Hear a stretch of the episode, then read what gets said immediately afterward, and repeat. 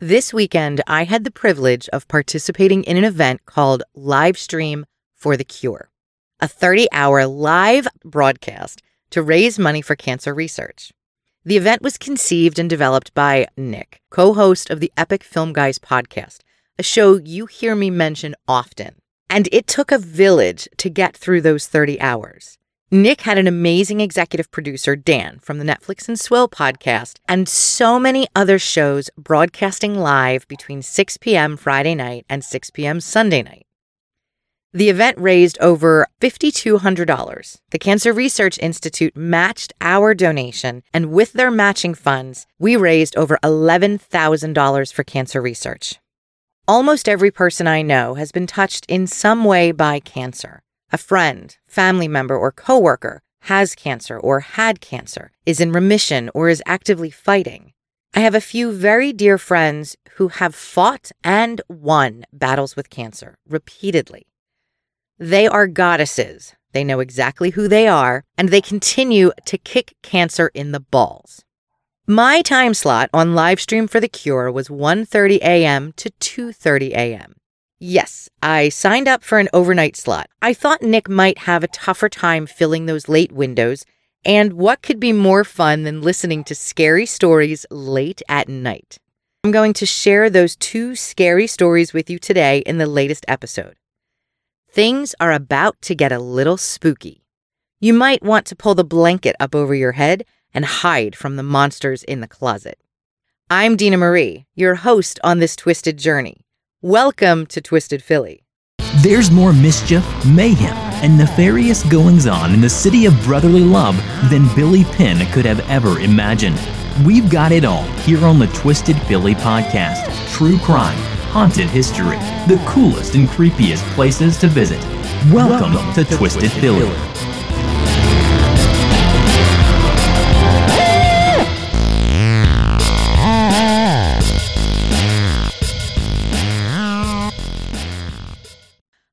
Going to share two stories. One is from the heart of Philadelphia, and the other is from just outside the second largest city in Pennsylvania, which is over on the west coast of the state. It's from a little town called Beaver Falls.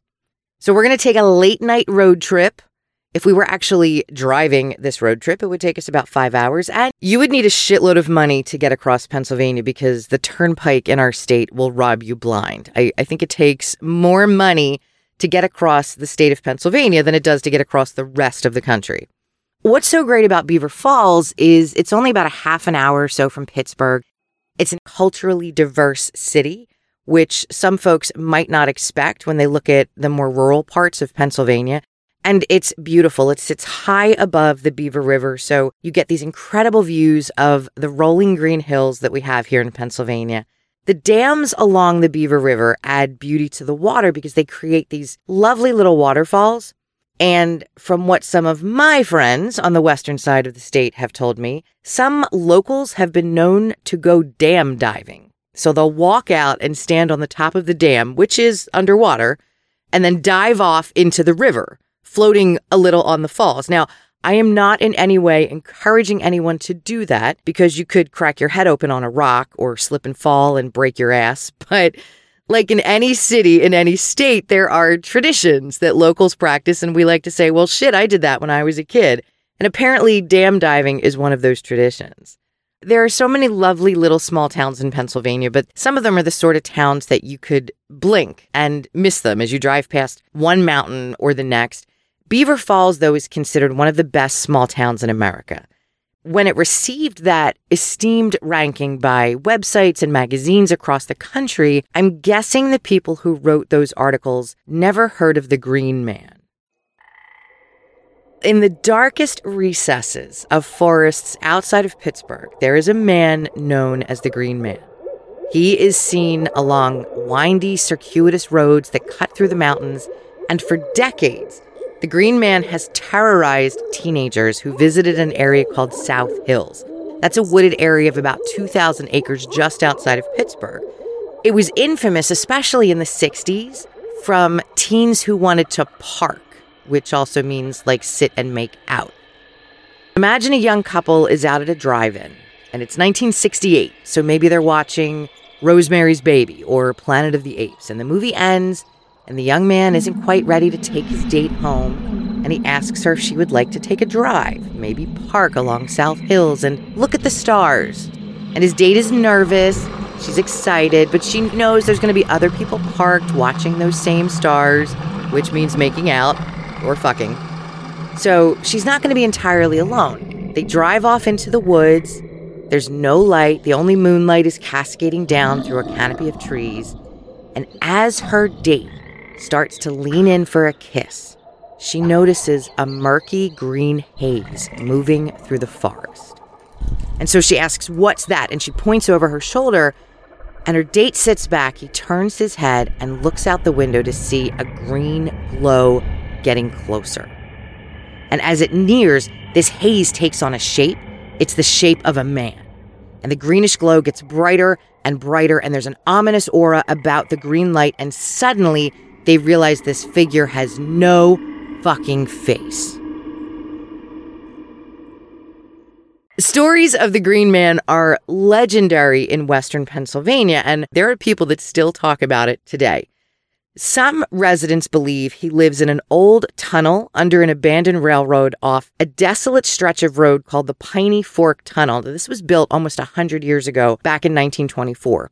The tunnel is no longer used. It's covered in graffiti inside and out. Today, it's mostly used to store salt in the winter when we need to treat snow covered roads. So he's also spotted along Route 351, which is a rural highway in a town called Koppel, which is not too far outside of Beaver Falls. It's about six miles away. Why is he green? Why does he glow in the dark? There are some folks who would have you believe the glow is the result of an industrial accident. Like perhaps he was poisoned with radiation, and like David Banner, he transforms into a green monstrosity, except our green man doesn't change his shape, he doesn't develop superhuman strength. Other legends are he was struck by lightning and somehow retained some of the electrical current. But what is it about the green man that eradicated his face? No matter what caused this condition, he haunts back roads and woods around Beaver Falls. For decades, people have been terrified of the legend of this man. The Green Man has also been called Charlie No Face because, in most tales from people who claim to have seen him, he has no face. And there is a sadness within this legend because the Green Man was actually a real man. His name was Ray Robinson. He was born over a century ago in 1910 in a little town just outside of Beaver Falls. His childhood was like something out of Oedipus or King Henry VIII. He was only seven years old when his father passed away, and very soon thereafter, his mother married his father's brother. At least there was a man around the house to help take care of Ray and his mother and the family.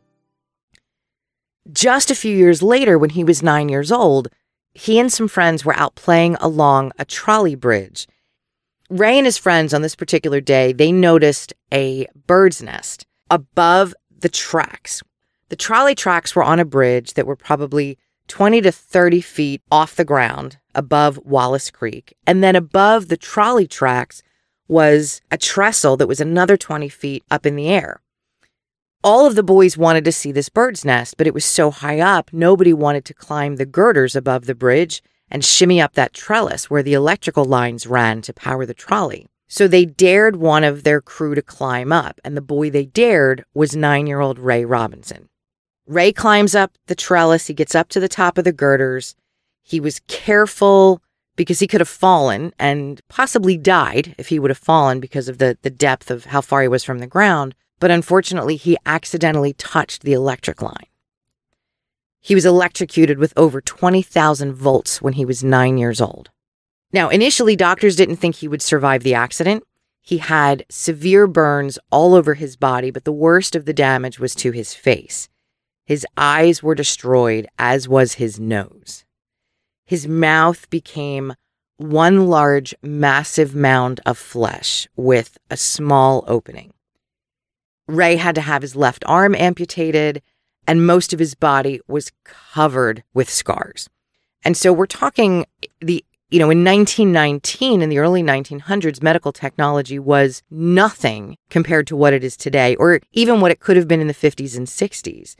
Ray was severely disfigured, and there was very little opportunity for any sort of reconstructive surgery.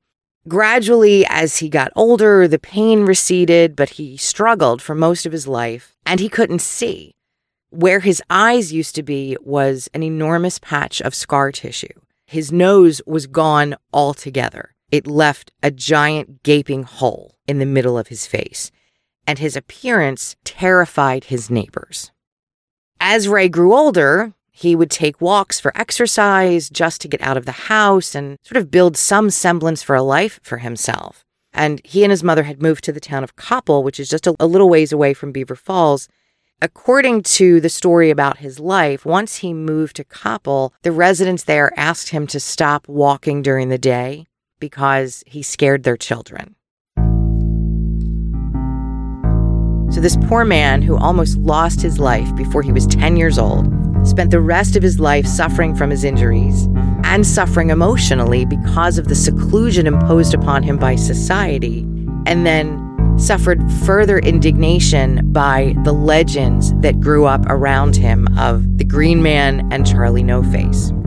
So Ray didn't stop walking, but what he did was he switched to walking at night when it was dark because there weren't as many people out. There certainly weren't children out. And he was blind. So whether he walked during the day or after the sun went down really made no difference to him. He walked with a cane and he made sure he kept one foot on the blacktop and one foot on the shoulder of the road so he always knew where he was. And he typically liked to walk on that rural highway I mentioned. It's a place that he knew, and that's how the haunting of Charlie No Face was born.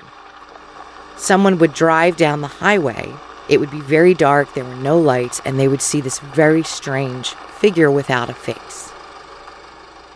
The reason he was called the Green Man is because apparently Ray Robinson sometimes wore a green army jacket or a green plaid flannel shirt, and it could have been a combination of fog emanating off the road mixed with a glare from car headlights that perhaps made him appear to be surrounded by a green light. Anybody that actually stopped and talked to him they found a wonderful conversationalist, someone who was only too happy to stop and chat. He was desperate for human interaction. Sometimes he would bum a cigarette from the people that would walk by him or drive past him. He would talk about his accident. He would even take pictures with people if they asked him to. By the time he was in his 70s, he moved into a nursing home and he passed away in 1985 when he was 74 years old. But still, to this day, so many years later, mostly old timers, but there are people that still talk about seeing the Green Man or Charlie No Face walking out on that road in Koppel, Pennsylvania. They talk about him hiding in the old Piney Fork Tunnel under the abandoned railroads. Some nights back in the 60s, there would be so many people trying to catch a glimpse of him walking along this road, not realizing that he was a regular human being who had just suffered an incredibly difficult experience when he was a child. So many people would be driving up and down this tiny rural highway. They would cause traffic jams. And really, Charlie No Face, the green man, was just a man who suffered a terrible accident as a very young child who desperately wanted to connect with people. So that is the truth behind the haunting.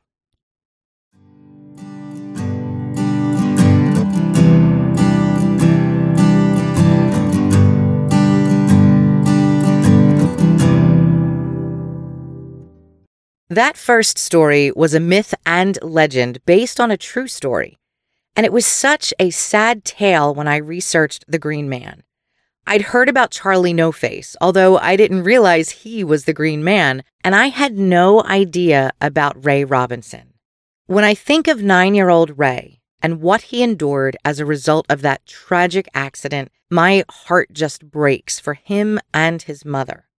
I cannot imagine the loneliness he probably felt throughout most of his life, unable to connect with many people because they were so afraid of his appearance. As I mentioned when I was on the live stream, the legend of the Green Man lingers today. He's been reported to haunt parts of Ohio near the Pennsylvania border outside of Pittsburgh. While I told this story Friday night, okay, technically Saturday morning, I was joined by Nick from the Epic Film Guys podcast and Dan from Netflix and Swill.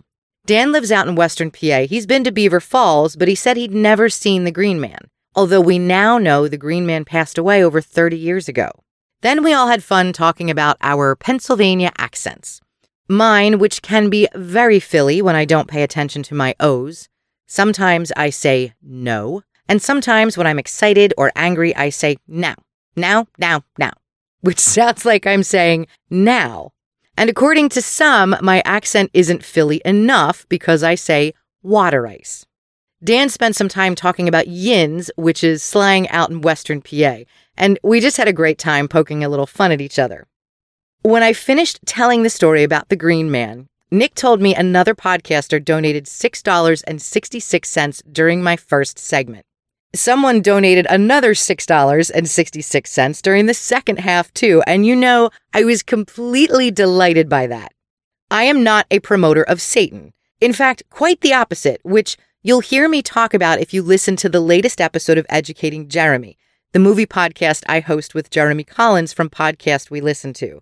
In our latest episode, we discuss The Conjuring. But someone donating $6.66 while I tell scary stories, that is simply divine. The next story I'm about to share is much closer to home, not only because it's in Philly, but it's a story that truly scares me to my core. It's a story I thought about sharing off and on for the last year, and I was always a little too scared to tell it. I think the only reason I was able to tell it during the live stream is because I wasn't recording alone. I had Nick and Dan with me. Are you ready for a little more twisted terror? Because here it comes.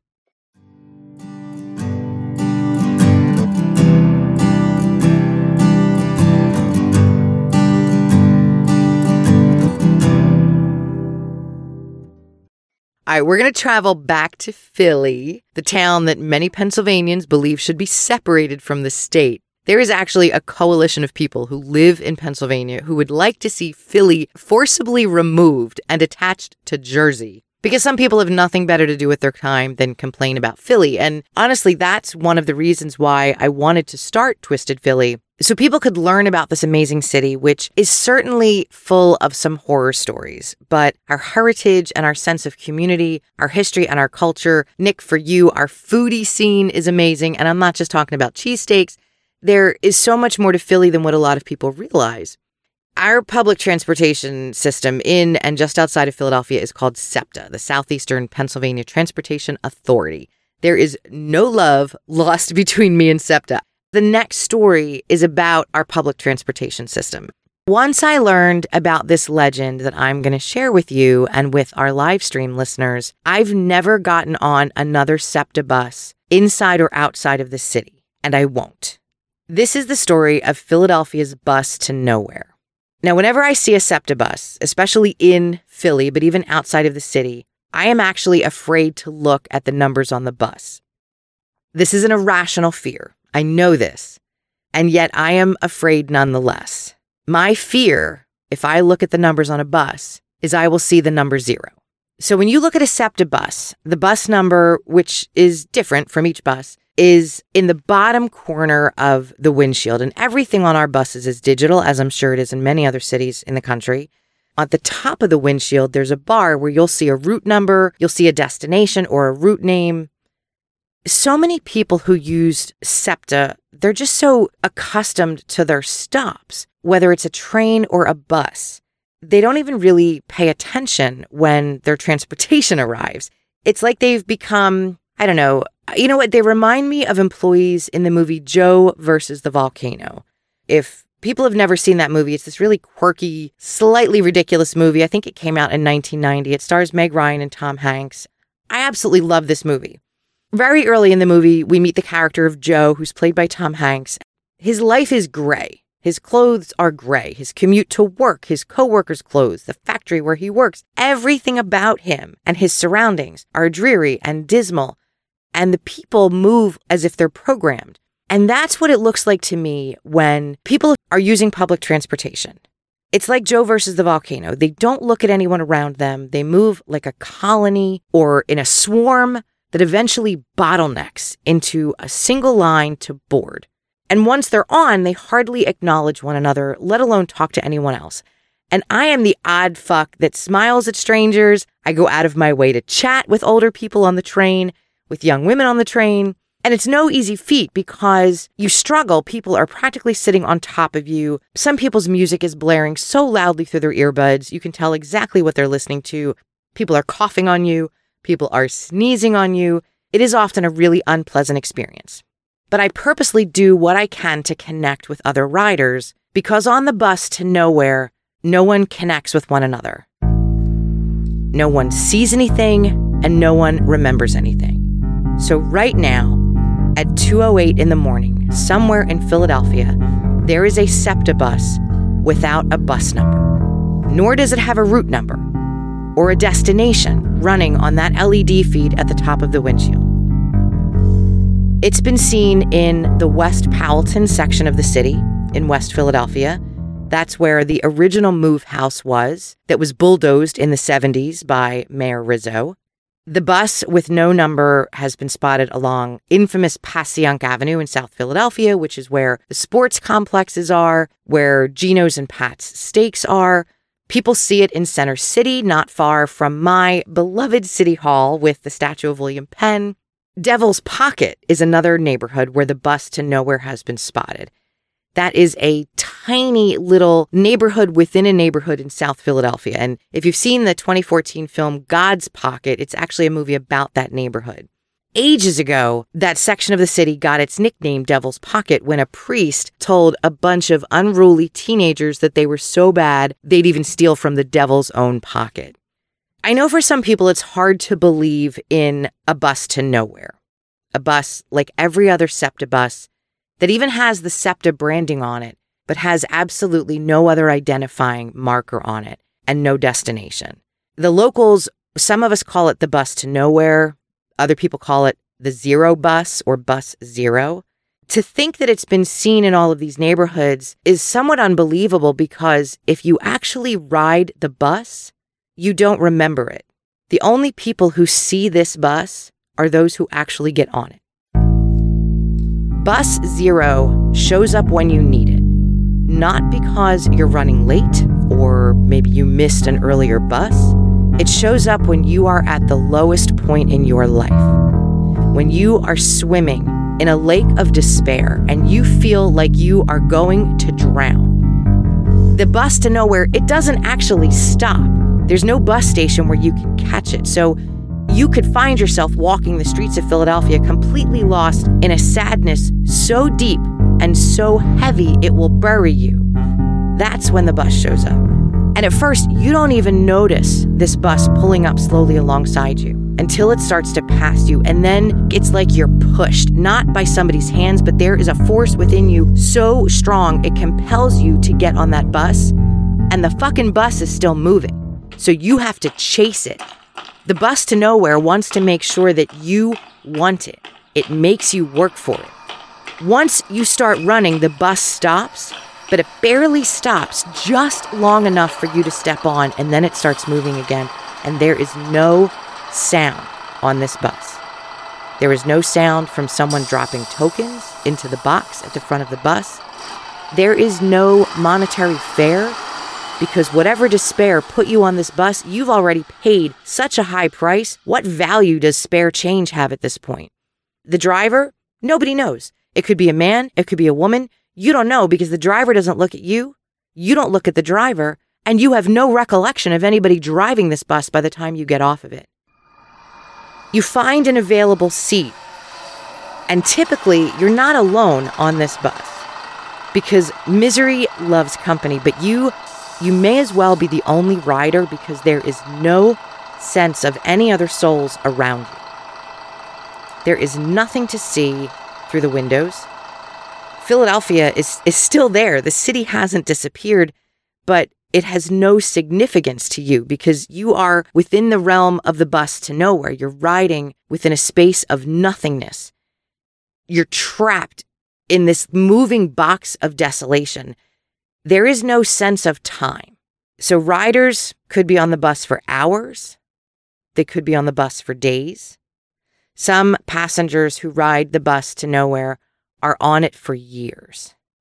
And what everybody says is the bus knows how long you need to ride. It knows why you need to ride. And in some instances, the bus knows that there are souls that should never get off. If you are lucky enough to make it off, your destination is a place that you were meant to be. You haven't left the city. It's not like you're moving through dimensions or anything like that. You're still in Philadelphia. So you'll find yourself somewhere in the city, but you have absolutely no recollection of how you got there. The only thing you really remember is stepping off the bus. Some people remember pulling on the cord because a voice from inside them told them it was time to get off, but you will not be able to describe anyone else who may have been on the bus with you. You won't recall where you boarded it. The only sensation you have is relief because you've just spent what probably feels like an eternity without hope. And for some, that sense of relief once they're off the bus is the beginning of a journey towards healing not because this bus to nowhere provided any sense of comfort or well being, more because as badly as you've suffered before you got on bus zero, your suffering aboard the bus was even worse. And you called it. You sent out a signal wanting to get away from whatever demons were chasing you, and that bus answered your call.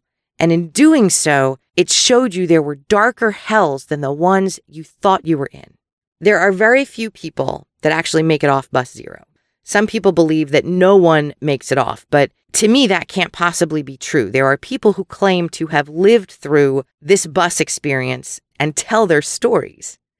There are other people in the city who believe that one day this bus will simply disappear. And when that happens, the bus won't be empty.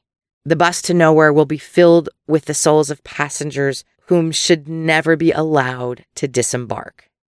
Maybe the passengers are people who have committed atrocious crimes and, I don't know, felt remorse, maybe such a deep, repentant remorse that they put themselves in a hell almost as bad as the one that they perpetrated on other people. I think the reason the bus to nowhere scares me so much is there are times in the last 20 years of my life, not a lot, but but here and there, where I have been in a dark place. Some days it all felt like too much. And I actually thought about the Philadelphia legend of the bus to nowhere. And I wondered if it was really true. And then I would wonder if I walked on the right streets long enough, would the bus pull up alongside me and would it slow down enough for me to jump on? And then how long would I be stuck riding? Would it be a few days or would it be a year? Now, I hadn't done anything to cause this great despair that I felt, so I never thought I would get stuck on that bus forever. But how long does it take to ride a few years on this bus to nowhere? Like, if there's no sense of time, would one year on the bus be like 25 outside, or would it be five minutes? But I had days where my sadness felt overwhelming and literally a desire to find out whether that legend was true was enough to scare me into not looking for it. I've told numerous horror stories on Twisted Philly over the last year and a half. I've told ghost stories. I've told legends. I've shared the story of horrible murderers like Gary Heidnik. And none of those stories scare me like the legend of the bus to nowhere. There's a part of me that believes it, that believes this bus exists. And whether that makes me crazy or superstitious, I don't know. Definitely the latter. I admit to being superstitious. Hopefully, not the former. Hopefully, this doesn't make me sound crazy. That's why I won't look at the bus numbers on SEPTA buses in Philadelphia. I am afraid to see a bus with no number and no destination flashing on the front of the bus.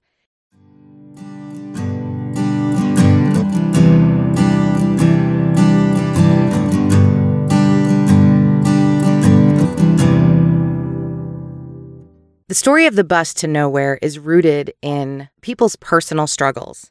If you or someone you know struggles with sadness, depression, anxiety, please don't go looking for your own version of the bus to nowhere. Send out a different signal, a call for help if you can. There is someone who cares. Even if you don't know them or you can't see them, we care. If you find yourself in a dark place for any reason illness, depression, anxiety, a family member's illness, anything at all go to whatever podcast community where you are a member and reach out. There are people there who want to help, people who will listen, people who will talk to you or not say anything at all. Just sit quietly on the phone so you know there's someone there with you, even if you don't want to say a word. You can also contact the crisis text line by texting the word connect, C O N N E C T, to 741 741. A crisis counselor will get your text and let you know they're available to help. You can also call the National Suicide Prevention Lifeline at 1 800 273 8255. Thank you to Emmy Cerra for the music you heard in this and almost every episode of Twisted Philly. You can download Emmy's music on iTunes by searching for Emmy, E M M Y, Cerra, C E R R A. As always, thank you for listening. That's it from me. Ciao for now, Twisters.